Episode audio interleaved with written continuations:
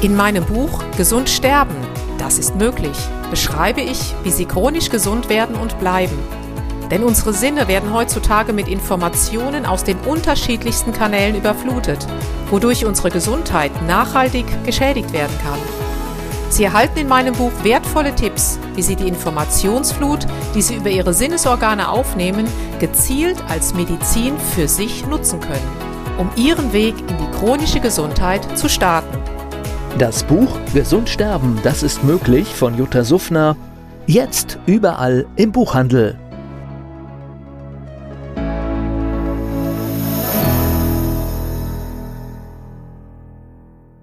Dieser Podcast wird Ihnen präsentiert von Blue Antox, dem Besten aus der wilden Blaubeere für Ihr Wohlbefinden.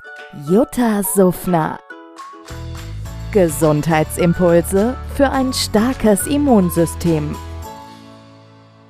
Mozart war jetzt zum Beispiel ein Venustyp. Also das könnte man ja auch auf einen Patienten, der zu euch kommt, umstellen. Das heißt also, wenn er zum Beispiel, was weiß ich, Nieren- oder Blasenprobleme hätte, ein Venustyp, würdet ihr anders behandeln, als wenn ein, ein Mars, ich sage jetzt mal ein Marsmensch, ein Mars-Typ, ja. also insgesamt gibt es ja sieben, deswegen diese Heptopathie, mhm. als wenn jetzt einer, ein, ein, ein Mars-Typ sozusagen ein Blasenproblem hätte. Das heißt, ihr könnt ja. durch diese Einteilung in eines der sieben Felder schneller entscheiden, Moment, wie behandle ich denn jetzt die oder jene Symptomatik? Ja, das liegt so. Paracelsus hat einen ganz wichtigen Satz gesagt. Er hat gesagt, der Mensch ertrankt nicht zufällig, mhm. was uns heute die Schulmedizin glauben lassen will, sondern er hat gesagt, der Mensch erkrankt nach seiner Natur. Das heißt, der Mars-Typ kommt überhaupt nicht mit einer Blasenentzündung. Ich habe noch nie in 20 Jahren, nein, in 30 Jahren in der Praxis eine Blasenentzündung bei einem Mars-Typ gesehen. Absolut nicht. Es waren immer Venus, vielleicht mal Merkur, aber sonst ist das ist einfach eine typische Venus-Geschichte. Blasenentzündung, Nierengeschichten und vielleicht noch Haut. Haut, ja, das können andere auch kriegen, aber es sieht anders aus und wird auch anders behandelt. Aber eine Blasenentzündung bei Mars, nein. Da müsste er sich schon also äh, super verkühlt haben. Normalerweise stecken die sowas lässig weg. Für mich ist ja auch diese, diese Art und Weise, wie ihr arbeitet, neu. Das heißt, wenn ihr die Menschen in diese sieben Typen einteilt, dann habt ihr praktisch, dann könnt ihr jedem Mars, Merkur, Venus Menschen sozusagen zuordnen, okay, das ist seine Struktur, das ist sein Wesen und mhm. danach ab, sucht ihr die homöopathischen Mittel aus und kommt, ja, ihr kommt ja viel schneller zum Ziel dann. Ja, klar, weil ich weiß ja schon, okay, das ist jetzt ein Venus-Typ, der hat äh, ein Blasenproblem, dann kriegt der Venus Pflanzen. Da haben wir zum Beispiel den Zystus. Zystus ist so eine wunderschöne rosa blühende Pflanze, wo ich schon weiß, die ist perfekt fürs Immunsystem, weil die mit allen Arten von Keimen fertig wird. Besser als das Monorol und Ciprofloxacin und all der Kram, wo die Leute nach einer Weile resistent drauf werden. Wir haben ja ein Riesenproblem bei Blasenentzündungen, die werden resistent. Ja. Und wenn du die Venuspflanzen dann einsetzt, dann geht das super. Wo finde ich noch Blasenentzündung? Ich habe Blasenentzündung bei den älteren Herrschaften. Die sind dann so 75, die sind in der Saturnzeit ihres Lebens angekommen. Das heißt, die sind das durch Übersäuerung und weil die Abwehrkräfte, die entwickeln kein Fieber mehr und weil da das Immunsystem anfängt zu erschlaffen, dann nehme ich ganz andere Pflanzen. Dann brauche ich Pflanzen für diese Hochbetagten und das sind Saturnpflanzen. Das heißt, da nehme ich dann tatsächlich ganz andere Sachen. Dann bin ich dran äh, mit Holunder, dann muss ich dran mit Aconitum, dann äh, bin ich mit Belladonna, also mit den Giftpflanzen. Die haben Saturnprägung die passen zu den alten Herrschaften. Und dann habe ich bei scheinbar ähnlicher Diagnose aber doch eine ganz andere Therapie. Das heißt also, vom Grundtypen bin ich zwar vom Jos Venus, aber mit dem Alter kann ich sozusagen dann wechseln, weil sich eben mein Immunsystem, weil sich mein ganzes Körpersystem ändert und anpasst. Ja, wir haben sozusagen diese zwei Komponenten, die ich immer beachten muss. Erstens, was ist der tatsächliche Biotyp des Menschen und dann in welcher Entwicklungsphase befindet er sich. Das geht los bei der Sonnenzeit, also es vergeht von Sonne bis Saturn. Sonnenzeit ist die Babyzeit und da kann ich dann natürlich auch, wenn ich weiß, das ist die Sonnenzeit, dann kann ich die gesamten Sonnenmittel, die sind immer ungiftig, das ist das Gute bei den Sonnenpflanzen, die kann ich den Babys geben. Darum gebe ich ein Baby beim Zahn in Camomilla, das kann ich per se bei allen machen. Aber später wird das Sonnenkind auf Sonnenmitteln bleiben, auch wenn es sich weiterentwickelt und dann werde ich, äh, und das wird später immer noch hyperempfindlich sein und das hat vielleicht Neurodermitis und das hat vielleicht Allergien und dann bleibe ich bei den Sonnenpflanzen wie Arnika, wie Hypericum, wie Strophantin, wie Arnika, da bleibe ich bei. Während wenn sich das, wenn das Kind nicht Sonne ist, dann wird es sich hin zu seiner Signatur entwickeln. Und dann ist praktisch auch bei diesem, bei diesen Menschentypen, sag ich mal, habt ihr ja wieder die Zahl sieben und auch diese, die Heilmethoden, da habt ihr auch wieder sieben Dinge wie, wie Heilpflanzen, Heilsteine. Also es, ja. es bleibt, es steht und fällt immer mit der sieben. Ihr habt immer sieben Methoden an der Hand, aus denen ihr das, die Essenz rauszieht für den Menschen. Ja, das ist einfach vorgegeben durch die Natur unseres Sonnensystems. Wir haben sieben Himmelskörper, die Materie auf der Erde prägen können. Jenseits des Saturn stehen zwar noch Uranus und Neptun, aber da kommen die Wellen physikalisch nicht mehr an, das ist zu weit weg. Die uns am nächsten stehenden sind natürlich Sonne, Mond, Merkur, Mars und Venus. Das sind die fünf, die uns nahe stehen. Dann kommen noch Jupiter und Saturn und danach ist Prägung nicht mehr nötig. Diese sieben, anhand der Bogengeschwindigkeit, wie die sich um die Erde bewegen, haben die Chaldäer unseren Wochenplan aufgestellt. Das muss man sich mal vorstellen, so alt ist das. Die sieben Tage, die wir in der Woche haben, sind den sieben Himmelskörpern zugeordnet.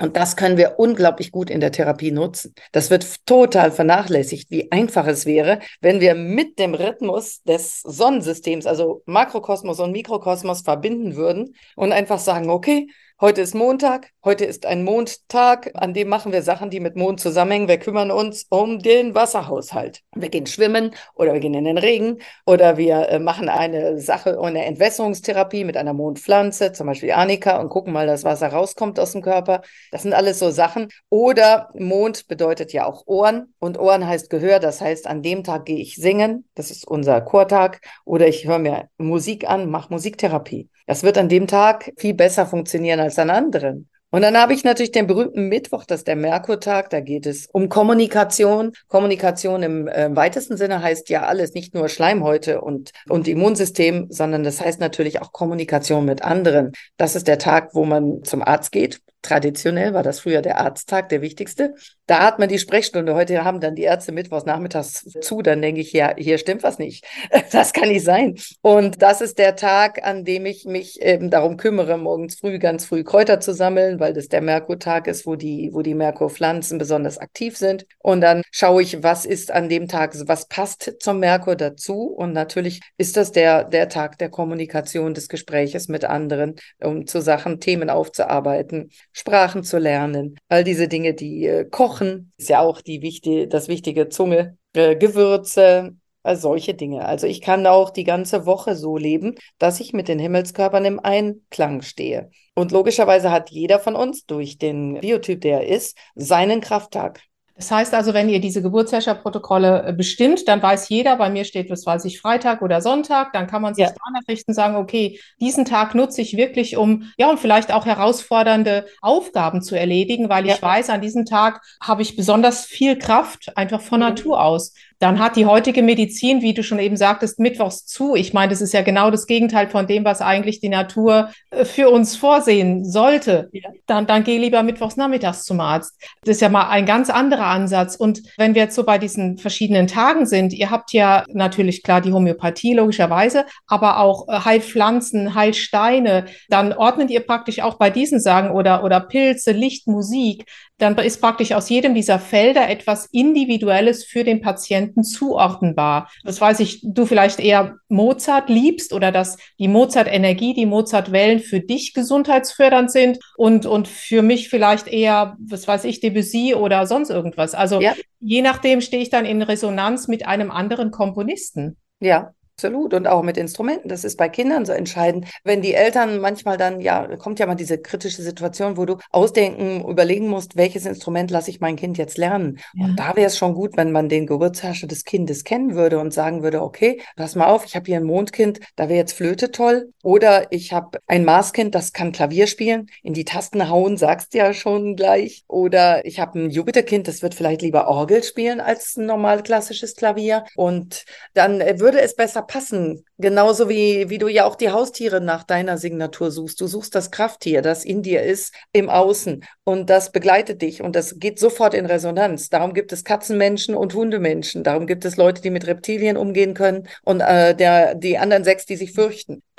und und daraus geht ja wieder hervor, alles hat eine Schwingung, alles hat eine Frequenz, alles ist eine Information, so wie ich immer sage, Information als Medizin. Ich meine, das trifft ja dann auf eure Art und Weise der Arbeit 5000 Prozent zu. Ja, ja, klar. Und genauso äh, zum Beispiel, ähm, egal ob es Heilkräuter sind, dann auch wieder, wie du sagtest, dann kann für jedes Leid ist ein Kraut gewachsen. Und mhm. dann suchst du, als du eben erwähntest, Camomilla, Sonne. Ich meine, die Kamille sieht ja auch aus wie eine Sonne. Das ja, heißt ja. also, die, ihr ordnet dann wahrscheinlich die Blumen oder die Blüten die passen dann wahrscheinlich auch zu den entsprechenden Geburtshäschern, sage ich mal, zu Venus, Merkur oder Ja, so. da kannst du die alten Kriterien nach Paracelsus nehmen. Das waren äußere Anzeichen, platonischer Körper, Farbe, Anzahl der Blütenblätter, Duft. Und dann kannst du innere nehmen. Das war meine Entdeckung. Da ich ja Biochemikerin bin, musste ich ja dieser Geschichte etwas hinzufügen. Und das zeige ich euch jetzt nochmal nur ganz kurz. Jetzt siehst du hier, die Himmelskörpern haben Farben. Und die Farben sind im Prinzip exakt die der Pflanzen.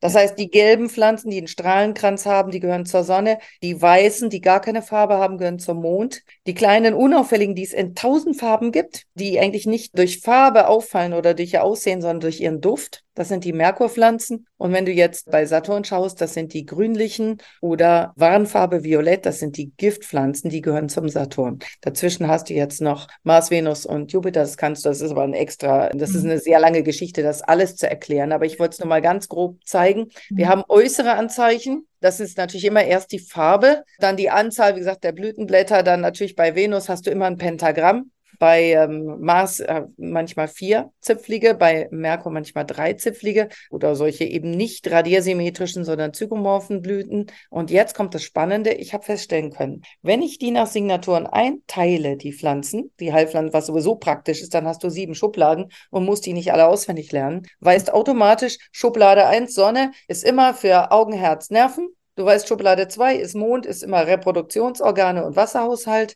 3, Schublade 3 ist Merkur, da sind alle Pflanzen drin, die sind für die Atemwege und für das Immunsystem. Und dann kommt Schublade 4 Mars, da geht es immer um Verdauung, Magen-Darm, Galle. Bei Schublade 5 Venus, da geht es um Niere, Blase, wie wir schon kommentiert hatten. Bei 6 sind wir beim Jupiter, geht es um Hormone und Leber. Und sieben geht es um Knochen und da geht es um Leben oder Tod, also die tödlichen Krankheiten, die behandelt man mit Saturnpflanzen, also auch Krebs. Und was ich dann feststellen konnte, innerhalb einer Gruppe gilt, dass die Inhaltsstoffe, die biochemischen Inhaltsstoffe ähnlich sind.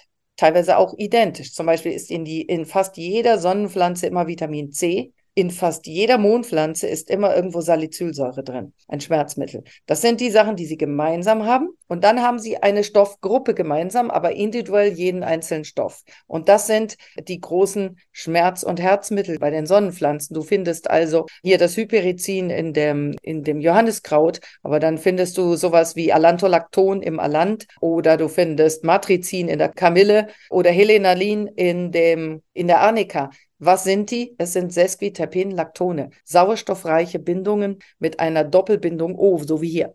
Das haben die alle gemeinsam. Unmengen von Sauerstoff und Unmengen von Elektronen. Das bedeutet hochenergetisch, die absorbieren im UV, Darum sind die auch teilweise weiß, die Blütenzungenblätter. Und du hast so dieses Gelbe und das Weiße. Und was dieses hochenergetische Absorbieren im UV macht, es tötet Bakterien. Darum kannst du mit Hyperizin, wenn du das in eine Wunde tust und du hast, du bist von einem Hund gebissen worden, da sind Clostridien drin, also das Übelste vom Üblen, tust da Johanniskraut drauf, gehst in die Sonne, dann verbrennst die. Dann sind die weg. Du kannst jede Sepsis damit behandeln. Und das sind eben diese Inhaltsstoffe, die sich in den Sonnenpflanzen drin finden. Du hast einmal diese hochenergetischen, die Sachen platt machen und du hast die tollen herzaktiven Substanzen. Und so kannst du das für jede Stoffgruppe sehen. Was ist beim Mond besonders? Immer die Salicylsäure, immer ein Schmerzmittel. Was für die Frauen gerade wichtig ist, wenn sie ihre Menstruation haben oder Geburt oder all diese Geschichten um das Frauenleben herum, aber auch für die Männer mit Prostata leiden. Und dann hast du die Kumarine. Und die Kumarine regeln die Blutflüsse. Und damit hast du das ganze Thema mit der Fruchtbarkeit. Frucht und zwar nicht nur Blutflüsse, Wasserflüsse, Samenflüsse, egal welche Flüsse in unserem Körper, sie werden mit den Kumarinen geregelt, womit du die Fruchtbarkeit regulierst. Fruchtbarkeit und das ganze Blutungsschmerzthema. Und dann hast du die Merkur, da geht es um Pflanzen, da geht es um andere Dinge, da geht es um die Atemwege und die Atemwege haben zwei Probleme. Die einen, wenn da Infektionen drin sind, dann gibt es eine eitrige Bronchitis bis hin zur Lungenentzündung. Und wenn da Viren drin sind, dann haben wir sowas wie bei Covid, dass die Leute ersticken. Und das ist also einmal das Problem, dass du die Mikroorganismen, die da nicht hingehören, abtöten musst. Und das Zweite, dass sich die Bronchien öffnen. So. Und Das machen diese kleinen niedlichen Lippenblütler. Und das ist die große Gruppe dieser ganzen Küchenkräuter. Thymol, Isop, also Thymian, Isop, Liebstöckel, Melisse, alle diese Dinger wirken auf die Schleimhäute. Sind ätherische Öle, die intensiv duften. Es sind meistens hier so ein monozyklisches Terpen mit so einem, mit sowas da dran, mit einem Alkoholrest dran, weswegen die direkt auf der Haut auch ätzend sind. Und damit killen die die Kleinen. Das mögen nämlich, das ist eine Aromatherapie sozusagen. Der, die mhm. Viren, Bakterien und Pilze mögen das überhaupt nicht. In der Corona-Zeit haben wir unsere, das machen wir jetzt auch weiterhin noch, wir räuchern unsere Räume in der Praxis aus. Ganz einfach, weil diese Wirkstoffe, wenn sie echt sind und nicht Kunstaromen sind, tatsächlich alles, was irgendwo in der Luft schwebt, nicht Oberflächen nur, das kannst du so abreiben, sondern tatsächlich die gesamte Luft, wo es ja drauf ankommt, die kannst du damit abtöten. Wir haben auch immer kleine Aromatropfen auf die Masken gegeben, damit die Leute nicht ihren eigenen Schmodder einatmen, sondern tatsächlich diese ätherischen Öle, die dann die Keime töten können. Die ganze Maske an sich alleine hat ja gar nichts gebracht, sondern nur dann, wenn du auch so eine keimtötende Substanz drauf hattest. Und künstliche Aromen ist das Problem, das sind pseudo-ätherische Öle. Die Strukturen sind ähnlich, aber nicht gleich. Was heißt, die blockieren auch noch die Aufnahmerezeptoren in unserer Nase und machen die kaputt, sodass du dann tatsächlich mit diesen Steriliumlösungen das Gegenteil erreichst. Jutta Suffner Gesundheitsimpulse für ein starkes Immunsystem. Dieser Podcast wurde Ihnen präsentiert von Blue Antox, dem Besten aus der wilden Blaubeere für Ihr Wohlbefinden. In meinem Buch Gesund sterben, das ist möglich, beschreibe ich, wie Sie chronisch gesund werden und bleiben. Sie erfahren, warum es wichtig ist, auf Ihr Seepferdchen zu achten und was tanzende Kühe mit Ihrer Gesundheit zu tun haben. Außerdem klären wir die Frage, warum es manchmal besser wäre, eine Maus zu sein das macht Sie neugierig? Dann freuen Sie sich auf ein tiefgehendes Buch mit wertvollen Tipps, um Ihren Weg in ein neues, chronisch gesundes Leben zu starten. Das Buch Gesund sterben, das ist möglich von Jutta Suffner. Jetzt überall im Buchhandel.